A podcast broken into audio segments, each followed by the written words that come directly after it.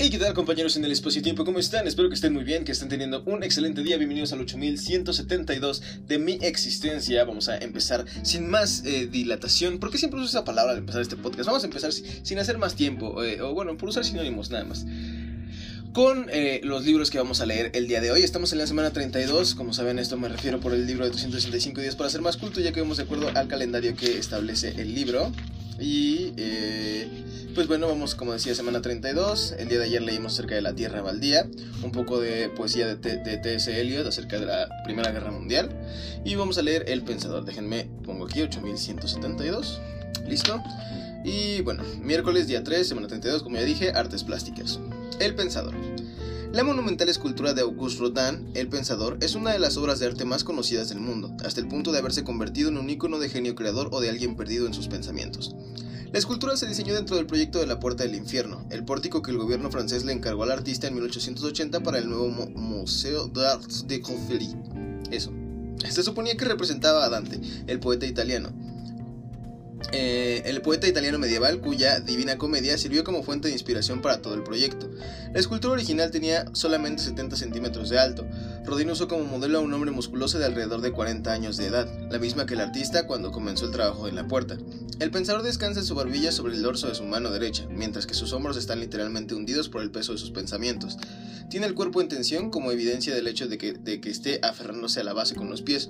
Como el destino de la escultura está exactamente al centro de la parte como el destino, ah está en la parte superior del pórtico, está inclinada hacia adelante con la cabeza, las manos y las rodillas proyectadas más allá de los pies. En 1902, Henry Labos realizó una versión mucho más grande, de 2 metros de altura, e, independientemente, e independiente bajo la supervisión de Rodin, para la Luciana Pictures Exposición que se iba a celebrar en San Luis, Estados Unidos. No obstante, Rodin eh, repudió la copia. Se exhibió otro modelo en el salón de, 1900, en el salón de 1904 con disparidad de críticas. Finalmente, la instalación de la estatua en un lugar público se realizó en, 1900, en abril de 1906. Varios años después, durante una crisis política, fue adoptada como símbolo para los socialistas y luego trasladada al jardín del Museo de Rodin en 1922 con el pretexto de que suponía un obstáculo durante las ceremonias públicas. En la actualidad se pueden ver copias del pensador por todo el mundo, prácticamente todas como el original al aire libre. Rodin tenía obviamente, bueno, otros datos de interés, siempre se me olvida leer esa parte. Número 1. Rodin. Rodin tenía obviamente a Miguel Ángel en mente cuando creó El Pensador, y en especial al Moisés de San Pedro en Vicoli, Roma, y a Lorenzo di Medici de San Lorenzo, Florencia. 2. En su tumba de Mudom hay un molde de El Pensador. Órale, hay un molde del Pensador en la tumba de Rodin. ese, es un, ese es una estatua del pensador. Escultura, perdón. Estatua. Una escultura del pensador que vale la pena ir a ver. Por la historia que tiene, digo.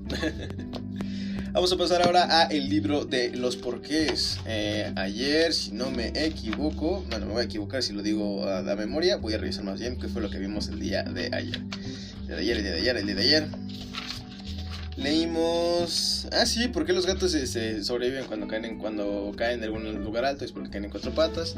Tienen como su propio. ¿Cómo se llama? Eh, giroscopio interno. Creo que todos tenemos algo así, pero supongo que el de ellos ha de ser más avanzado.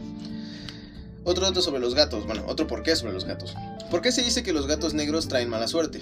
Durante siglos, bueno, déjenme entrar, 7180, no, 7172, 8172, ahí está. ¿Por qué se dice que los gatos traen mala suerte?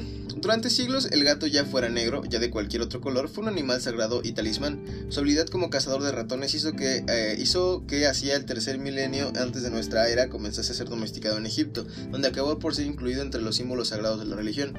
El gato estuvo muy considerado en todas las culturas y su buena fortuna siguió atravesando los siglos, gozando a menudo de un estatus divino hasta mediados del siglo XIII.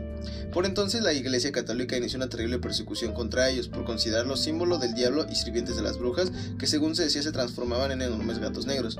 Cuando la iglesia miró esta cruzada contra el gato, este animal estaba presente o incluso protagonizaba multitud de ritos y creencias paganas. Como el propósito era acabar con estas religiones alternativas, se magnificaron los aspectos negativos del animal de mal agüero vinculado a ellas, que podía ver, que podía ver en la oscuridad. Era esquivo, nocturno e independiente despiadado cazador con innata tendencia al robo, con una pupila de sospechosa forma vertical. El, aniquilamiento de gatos fue de tal magnitud que se considera este hecho uno de los factores que ayudaron al éxito de la terrible peste negra que azotó Europa en el siglo XIV. Ah, vaya gente estúpida. propagada por un ejército de ratas que podían desenvolverse sus anchas sin ningún felino que las combatiese. sí, eh, se veía venir la humanidad. no, no, o sea, no nos hemos extinguido antes porque porque igual había gatos en otra parte del lugar, pero ay Dios mío. Eh, ahora vamos a leer Humano demasiado humano de Friedrich Nietzsche. Mm, si escuchan de fondo una musiquita de meditación, así es. Eh, espero que por decir de dónde es no terminen demandándome o algo por el estilo. Pero es del canal de The Guide Meditation Site en YouTube. Y el video se llama Incredible Relaxation Meditation Music, One Hour. Entonces, pues, si les interesa escucharlo, a mí me gusta, me gusta meditar, entonces me gusta escuchar este tipo de música, me relaja bastante y ahorita estaba ladrando un perro afuera, entonces dije, bueno, ¿cómo le hago para que se escuche algo de fondo y no ladridos de perro? de todos modos, no sé si voy a escucharlo, posteriormente a grabarlo y ver si eh, dejo esto y pongo la música o dejo esto y ya no pongo la música, que pongo regularmente al final de los podcasts. Bueno, pero pasando a Humano demasiado humano, de Nietzsche, placer e instinto social.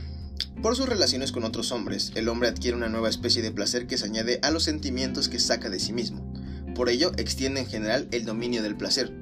Quizá muchos elementos que entran aquí le vienen por herencia de los animales, los cuales sienten evidentemente placer cuando juegan juntos, por ejemplo, la madre con sus pequeñuelos. Por otra parte, que se reflexiona en las relaciones sexuales que hacen que casi toda mujer parezca interesante a todo hombre en atención al placer y recíprocamente. El sentimiento de placer fundado en las relaciones humanas hace, en general, al hombre mejor. El gozo común, el placer que se disfruta colectivamente, parecen acrecentarse, dan al individuo seguridad, lo ponen de mejor humor, disuelven la desconfianza, la envidia. Mm, se siente mejor y ve que los demás se sienten mejor. Las manifestaciones de placer despiertan la imagen de la simpatía, el sentimiento de sus semejantes. Es porque tienen las mismas tempestades, los mismos peligros, los mismos enemigos. En ellos se funda la asociación más antigua. Tiene el sentido de una protección común. De esta manera, el instinto social nace del placer. Órale, es 8172. Bueno, nos reunimos por placer, porque nos gusta estar con otras personas, porque necesitamos pareja, básicamente. Y, eh, pues por seguridad también, por protección. ¿Escuchan ese perro de fondo? Pues ese perrillo, el que estaba ladrando, y por eso puse la musiquita de meditación. Pobrecito, algo le han de estar haciendo. Los perros no ladran nada más, porque sí. Bueno, mi perro a veces ladra porque sí. o alguien estar fuera de su casa, y pues ya saben que los perros son así de paranoicos de fuera, muévete de aquí. Ah. Ah, hoy vamos a terminar justamente la segunda parte de eh, unidades y constantes fundamentales. Bueno, el subtítulo que así se llama, que así se subtitula, eh, del capítulo 2 de este libro que también se titula Las constantes universales. Magnitudes inamovibles en un universo cambiante. Ayer nos quedamos justamente en para qué se utilizaba la constante de Planck. Ah, no, y cómo iban a cambiar también algunas de las, este, ¿cómo se llama? algunas de las eh, medidas justamente del kilogramo y por eso les recomendaba el video del robot de Platón y también del el Kelvin, como lo querían redefinir. Hoy vamos a terminar de leer este subtítulo y mañana terminamos de leer el este el cuadro que está entre estas páginas, en las páginas 76 y 77 de este librito, que se los recomiendo si les gusta la astrofísica. Bueno, esta colección en general. Continuemos entonces. Recordemos que el metro fue definido en 1983 a partir del valor de la velocidad de la luz. Para definir las nuevas unidades se procede de igual manera y se fija exactamente el valor, de las siguientes constantes. Frecuencia de la transición hiperfina en el estado fundamental del átomo de cesio 133, una fórmula que no entiendo y equivale a 9000 y tantos, no, 9 millones, 9192 millones 631 Hz. La velocidad de eh, la luz en el vacío es de 299.792.458 metros por segundo. La constante de Planck es de 6,6266 x 10 a la menos 34 joules por segundo. La carga elemental es de 1,60217 eh, por 10 eh, a la menos 19 columbios Estoy leyéndoselos porque, eh, pues eso viene en el libro, si no nada más me saltaría una parte gigantesca, pero yo tampoco lo estoy entendiendo, no se preocupen. Constante de Boltzmann, en donde un, eh, es igual a 1,380.6 x 10 a la menos 23 joules por Kelvin. La constante de Avogadro, uh, que es una N grande con una chiquita, que no entiendo qué significa esas cosas. Perdón, no, soy, no estudio física. Los físicos, si están escuchando esto, van a estar matándome así como de, ay, es esta cosa, qué sencillo. Yo así de ah, N con una chiquita, con una mayúscula, pero chiquita a la derecha abajo. Igual a 6,02214 por 10 a la 23 por mol. Y la eficacia luminosa de una radiación monocromática de frecuencia es 540 eh, por 10 a la 12 Hz es igual a K con un CD chiquito en la parte inferior derecha, igual a 683 lúmenes por vatio. El símbolo X añadido al final de algunos de estos valores ah, corresponde a las cifras que se añadirán según los análisis más recientes de la Codata. Oh, ya entendí. En la próxima reunión del CGP, CGPM prevista en 2018. Ah, lo que ya pasó justamente. Se podrían adoptar estas nuevas definiciones siempre que los datos obtenidos se consideren satisfactorios teniendo en cuenta el número de estudios, las indeterminaciones asociadas a su nivel de coherencia, cualquiera que sea el resultado, el nuevo sistema formará un conjunto consistente e incluirá la realización práctica de cada definición para que pueda ser utilizada por los usuarios y garantizar la trazabilidad de las medidas. 8172. Pues eso chicos, les tuve que leer de estas constantes y... Eh, cuando dije por, en realidad era esta X que mencionan justamente que eh, se, se, le añadirán los valores más recientes. Entonces, bueno, lo que les recomiendo en todo caso es mejor eh, buscar en internet las constantes fundamentales y no escucharlas en este podcast donde un chico que no sabe astrofísica se las lee como números extraños. Pero está muy interesante. Eh, mañana les digo, leemos el cuadro de del kilogramo a la masa del electrón y pasado mañana ya estaremos pasando al capítulo 3, que son las unidades de la naturaleza. Si quieren, les leo el prefacio para que se queden clavados para pasado mañana, mientras eh, mañana leemos el, el, cuadrito. El prefacio de las unidades de la naturaleza dice: Desde el siglo XIX, los científicos abogan por establecer un sistema de unidades cuyos patrones estén basados en constantes de la naturaleza. Aunque no sea práctico para usos corrientes, abre la vía a una mejor comprensión de los conceptos y las teorías físicas. Y bueno, ahora ya que terminamos las constantes universales, vamos a pasar a Entrena tu mente de Mark Freeman, el buen Mark Freeman, que nos da 12 pasos para tomar decisiones adecuadas independientemente de nuestras circunstancias. Estamos en el paso 3, que es el de practicar la atención plena. Estábamos viendo justamente que la distracción es una práctica y ahora vamos a ver, la práctica te da habilidades orales, o sea, quiere decir que va a hablar mal de la distracción, pero nos va a dar habilidades, vamos a entender por qué tenemos ciertas habilidades. Creo que porque ya leí esta parte. así es, la distracción en el trabajo, tu mente... Así es la distracción en el trabajo. Tu mente salta de manera constante de un lugar y momento a otro. Juzgas todo, reaccionas a esos juicios, dependes de la ansiedad sobre el pasado y el futuro para alimentar tus acciones, saltando de una crisis a la siguiente. En este ejemplo, si observas todo lo que guía el momento en que quieres empezar a trabajar, en el reporte no es de sorprender que sea tan difícil concentrarse en el trabajo. La práctica de la distracción, como cualquier otra, tiene una consecuencia natural. Tu cerebro mejora en eso y quiere más. Perdón. Al cerebro le gusta hacer las cosas que realiza de forma repetida. Es fácil, ahorra energía. Después de horas de entrenar tu mente para no estar presente, es normal que continúe funcionando de esta manera. ¿Cuántas horas durante cuántos días estás comprometido a ejercitar la distracción?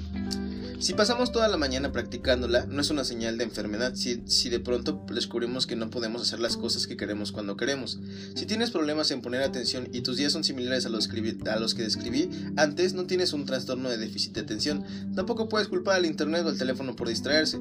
También eh, tienes un cerebro y tu cerebro es un alumno muy bueno, hace exactamente lo que le enseñas. Pese a años practicando la distracción, era muy bueno en ella. Pasé años practicando la distracción, era muy bueno en ella. Ser distraído se volvió mi forma de ser en cada situación, todos los días. Llegué a depender de esta práctica como la única forma que conocía de funcionar. Pensé que esa forma de vivir y trabajar me ayudaba, pero era una habilidad negativa. Perdí el control del monstruo que criaba en mi cerebro. ¡Órales! Pues ya efectivamente acabamos de comprobar, gracias a Mark Freeman, que eh, mientras más practiquemos la distracción, más expertos nos haremos en ella, más fácil será para nosotros distraernos, porque eh, pues nuestro cerebro, nuestro cerebro ahorra energía. Y así, no nos distraigamos muchachos, pongan atención al podcast. Estamos leyendo el capítulo 2, cambiar de metáfora en escuelas creativas, el por Ken Robinson justamente. Ayer iniciamos justamente el capítulo Cambiar de Metáfora y, hoy vamos a pasar a, bueno, vamos a continuar con el mismo. Mm, ayer lo que estábamos viendo era, ah, justamente que este, Steve Reeves creo que se llama, Steve Reeves, ay, justamente sí me acordé, eh, eh, pues participó dando una clase de creatividad y ciencias empresariales en el de la Salle Y pues los chicos, entre, bueno, entre los proyectos que hacen, había un carro, los chicos, bueno, un prototipo de un carro. Y los chicos empezaron a preguntar que por qué no podían hacerlo real. Y él pues también en algún punto se lo planteó. Y ahora vamos a, ver cómo continúa esta historia. Voy a tomar un sorbo de café antes de eso. Uh, uh, Continuemos. Steve localizó un viejo coche de carreras de la Fórmula Indy que había sufrido una colisión y se lo entregó a sus alumnos. Pasaron de imaginar con palillos y polistireno a hacer algo mucho más tangible, restaurar un coche. Al haber sido un automóvil de carreras en su vida anterior, era extremadamente ligero. Steve pensó que si ayudaba a sus alumnos a convertirlo en un vehículo eléctrico, también podía enseñarles responsabilidad medioambiental y nuevas tecnologías. Para entonces, el programa rebasaba las capacidades de De La Salle, de modo que Steve lo convirtió en una organización sin ánimo de lucro y lo llamó Minddrive. Bridgestone se ofreció a patrocinarlo y llevó aquel primer coche de autopista de pruebas donde determinó que consumía el equivalente a 1.95 litros por cada 100 kilómetros. De pronto los chicos tuvieron la sensación de que habían hecho algo importante, sintieron que tenían poder y de paso habían aprendido algo de mecánica y tecnología y a trabajar en equipo. Mientras escribo estas líneas, los alumnos de Mandrive han construido cuatro coches, un Nola Cam Champ de 1999 reciclado, un Reynard Champ de 2000 también reciclado, un Lotus Spirit de 1977 y un Kaman Gia de 1967 completamente eléctrico. En 2012 fueron de San Diego a Jacksonville en su Lotus. Por el camino realizaron 40 paradas para recargar el vehículo y en, tota-, y en todas ellas dieron charlas a grupos escolares, escuelas empresariales, asociaciones cívicas y la organización medioambiental Sierra Club. En 2013 fueron de Akron a Washington, D.C. en otro de sus coches, el Carmangia, el cual había ocupado con un mecanismo que convertía las menciones en las redes sociales en combustible social. Numerosas redes sociales secundaron la campaña, informativos de varios países extranjeros dieron la noticia y personajes públicos como Richard Branson y Nancy Pelosi incluso la comentaron en las redes. Actualmente hay alumnos de otras siete escuelas de la zona que participan en Mindray. A estos chicos les interesan los coches porque representan libertad, me dijo Steve, además de eh, Internet porque es una forma de comunicación barata. Los orientadores escolares empezaron a mandarnos alumnos, luego se corrió la voz y ahora tenemos problemas en la selección de chicos para el programa. Fuimos, de a las, fuimos, de, la, fuimos a De La Salle el año pasado y solo colgamos un cartel donde ponía que íbamos a reunirnos en el gimnasio a las 10 y media. De los 180 alumnos que hay en la escuela aparecieron 53. Son chicos que están dispuestos a renunciar a sus sábados libres para participar en esto. Con nuestro programa ganan confianza en ellos mismos al ser capaces de hacer algo. Eso les parece bastante increíble. Siempre intentamos hacer algo extraordinario al final, como circular a campo a través de un coche eléctrico. Cuando terminan estos chicos se sienten capaces de todo, y, y eso está influyendo en sus compañeros. Estos ven a los chicos de Mindlab cuando van por los pasillos como ejemplos de éxito. Nuestros alumnos se sienten especiales, llevan sus camisetas con el logo de Mindlab en la escuela. Aunque los logros de los alumnos de Minddrive ya son fascinantes por sí solos, lo que los hace más educativos es el hecho de que sean obra de unos jóvenes que durante años se habían tenido por alumnos que no valían para los estudios. Eran chicos de riesgo del 20% inferior de la pirámide educativa. Los estudiantes no llegan a un, los estudiantes nos llegan un no nos llegan un poco avanzada la partida, y si vienen a nuestra clase con 16 años y ni tan siquiera saben utilizar una regla, eso lo dice todo. Estamos teniendo una influencia positiva incluso en estudiantes con escasas aptitudes académicas. Descubrimos que son capaces de tener una visión distinta de su futuro, de apasionarse por algo y de hacer algunos cambios bastante sorprendentes en su vida. Tenemos una chica que pasó de sacar deficientes, todo, de, sacar deficientes, todos le decían que no tenía ninguna posibilidad de salir adelante, a obtener matrículas e ir a la universidad. El verdadero valor se ve confirmado en el rendimiento escolar de los jóvenes. En general, las notas de nuestros alumnos han mejorado. Este año, 12 de ellos se cursaban el bachillerato, todos se han graduado y el 80% irá a la universidad. De hecho, este último dato no nos da lo mismo. En realidad, nuestra meta es que tengan una vida estable, una familia, un hogar y un coche. Ay, ¿a poco sí que tengan un coche? Increíble lectura. Eh, así es como justamente sucedió. Eh, como recordamos el día de ayer, estos chicos eh, de, la, de, La Salle, no sé si sea la misma La Salle que hay aquí en México, pero estos chicos eran problemáticos, que los de La Salle aquí también lo son. y pues nada, de alguna manera, en esta, bueno, en esta, en específico, no, no en las demás escuelas, estos muchachos, pues no se tenía esperanza de ellos, no, no tenían como eh, esperanza de que fueran a lograr algo y así.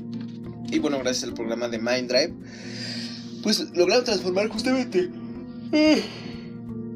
perdón. Una pregunta, un planteamiento tal vez eh, irreal en una clase, en un proyecto que transformó la vida de muchos de sus universitarios. Qué increíble que ahora el 80% de ellos van a ir a la universidad.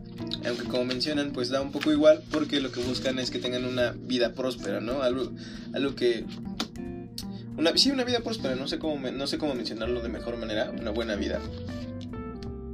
Y el día de mañana, perdón, para no dejarlos como con la incertidumbre, vamos a continuar con el subtítulo Educación Alternativa. Eh, eh, seguimos en el capítulo Cambiar de Metáfora, ¿vale? Por último, vamos a leer eh, Teeteto de Platón, de esta edición Gredos, en donde viene República, Perménides y Teeteto. Ayer en que estábamos, déjenme recordar. Eh, ah, ayer Teteto lanzaba la idea de que el saber, sí, el saber es percibir. ¿Qué otro hay? ¿Qué otro hay? Mm, por aquí había otra, otra, otra buena frase que me gustaría subrayar para, no, que no se me pierda justamente. Em, él ha dicho, Protágoras, así, él, él, ha dicho lo mismo de otra manera, pues viene a decir que el hombre es medida de todas las cosas, tanto del ser como de las que son, como del no ser de las que no son. ¿Acaso no dice algo así como que las cosas son para mí tal como a mí me parece que son y que son para ti tal como a ti te parece que son? No somos tú y yo hombres. Esa es la frase que quería subrayar del día de ayer. Pero bueno, vamos a empezar con la lectura del día de hoy. Este, en donde este sujeto decía que era percepción. Y bueno, empezamos con el parrafito con el que terminé ayer. Por consiguiente, la apariencia y la percepción son disculpa muchachos, eh, está sonando el teléfono, van a contestarlo en el otro lado de, estas, de este complejo que es It's Rich. Eh, y continuamos. Por consiguiente, la apariencia y la percepción son lo mismo en lo relativo al calor y a todas las cosas de este género, pues parece que las cosas son para cada uno tal y como cada uno las percibe. Puede ser. En consecuencia, la percepción es siempre de algo que es infalible, como saber qué es. Así parece. ¿Acaso por las gracias era Protágoras un hombre absolutamente sabio y nos habló en enigmas a la gran masa mientras decía la verdad en secreto a sus discípulos? ¿Por qué dices eso, Sócrates?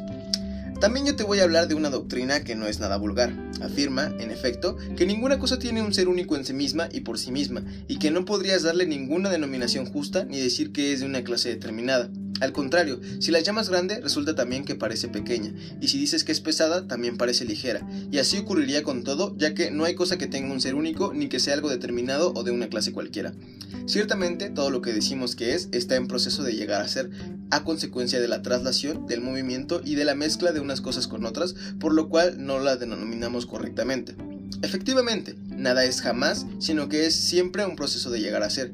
Y en esto, uno tras otro, todos los sabios, excepto Perménides, están de acuerdo, tanto Protágoras como Heráclito y Empedocles, y los más eminentes poetas de uno u otro género, Epicarmo en la comedia y Homero en la tragedia, el cual, al decir, Océano, origen de los dioses y la madre Tetis, afirmó que todo se engendra a partir del flujo y del movimiento, ¿o no es eso lo que parece decir? Sí, eso me parece a mí. ¿Quién podría pues entrar en discurso con un ejército como ese dirigido por Homero sin hacer el ridículo? No sería fácil, Sócrates. Desde luego que no.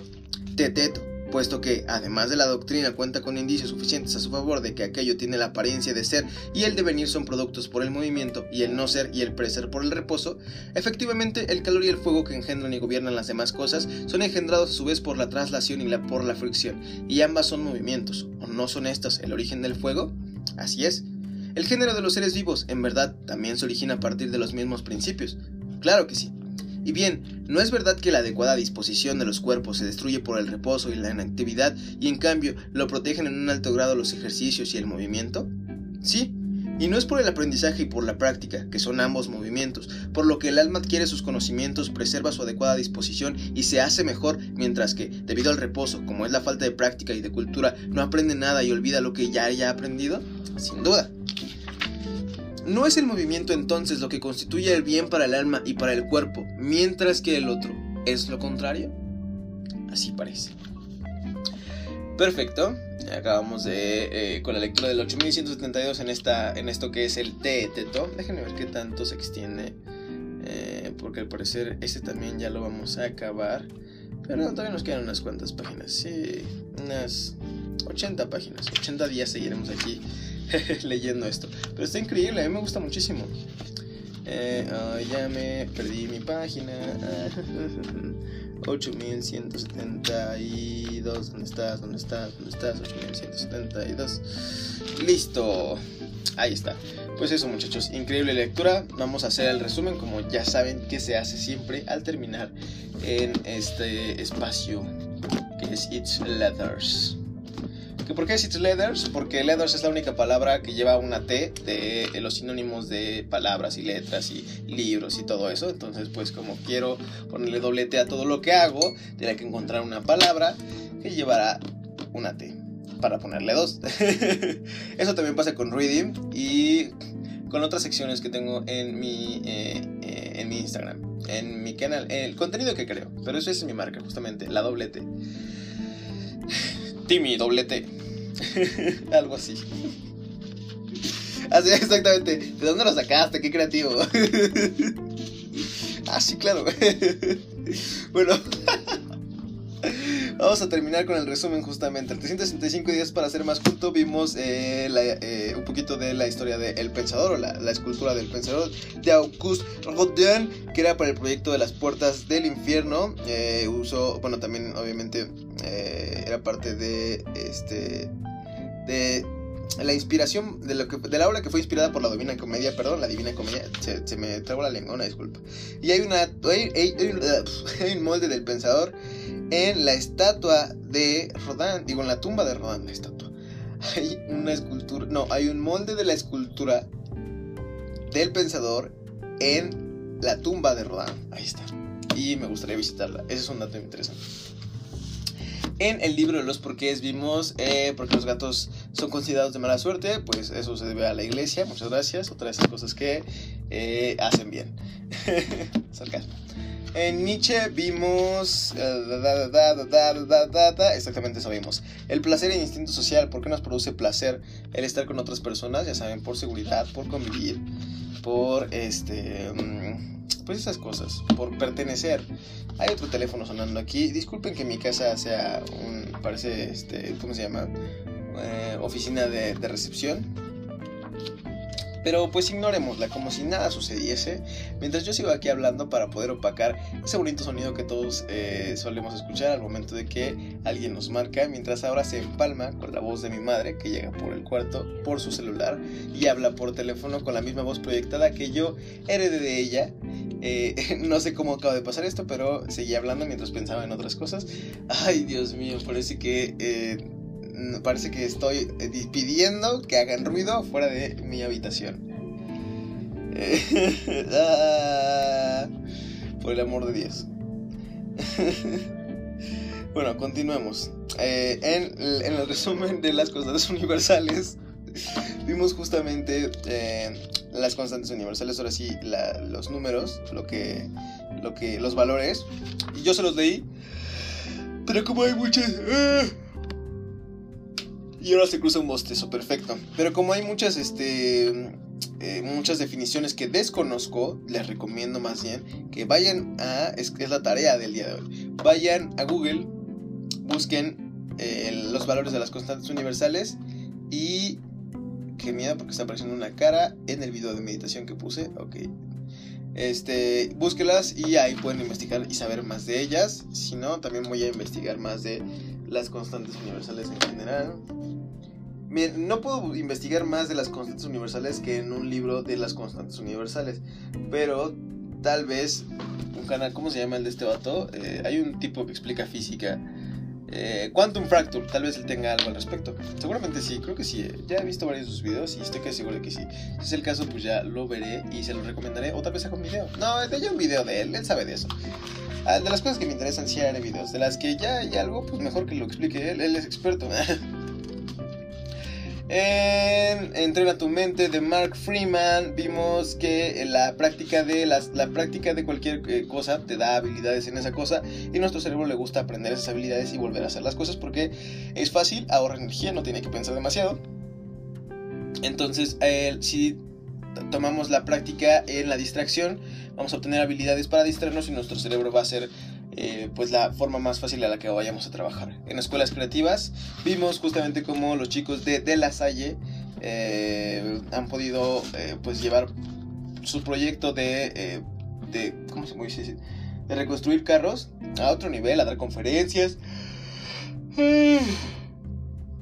a pasear por Estados Unidos, no sé qué onda, creo que tengo que respirar mejor definitivamente. Si hay algún otorrinolaringólogo por ahí, seguramente me va a decir eso. Eh, así que, ja, tómate tus 10 años de medicina para eso. para que yo me auto recete, autodiagnostique, perdón. Eh, 8172, perdón, médico que está escuchando, tu profesión es muy valiosa, lo siento. Si algún día soy presidente, eh, incentivaré justamente la creación de empleos para médicos. Y, la, y el estudio de la profesión para médicos porque me parece que es algo muy importante pero bueno, no sé si algún día soy presidente este, que ojalá que se dé, voten por mí ya saben, desde aquí estamos creando nuestro propio nicho para eh, gobernar México y si se puede el planeta entero. 8172 en el Teteto. Precisamente veíamos como Sócrates le explica que tiene una teoría, bueno, explica Teteto que tiene una teoría acerca de eh, que las cosas nunca llegan a ser, sino que llegan a ser por el proceso de movimiento en el que están involucradas. Entonces, eh, pues nada, ya empezamos ahí con filosofía. Pero pues ¿para qué leemos filosofía si queremos? No vamos, aquí no vamos a leer cosas... Bueno, sí, sí hemos leído cosas fáciles. Fíjense que antes de que empezara el podcast, obviamente, tenía, había un libro que se llama Genios, que supone que es para niños, y que también era parte de la colección que leo todos los días, cuando hasta que lo terminé. Y justamente viene, es un libro muy fácil para conocer más acerca de la historia de Da Vinci, de eh, Einstein, de Martin Luther King, ¿quién más? Está Dalí, está Disney. Um, se me están leyendo algunos otros nombres, pero increíble libro. Y era para niños, pero pues me parecía que es parte de esos libros que justamente los niños deberían de leer y no... Mm, bueno, o sea, ese tipo de libros que los niños deberían de leer, además de los de la SEP. Que esos podrían mejorarlos, pero deberían leerlos también. y eso sería todo por el día de hoy.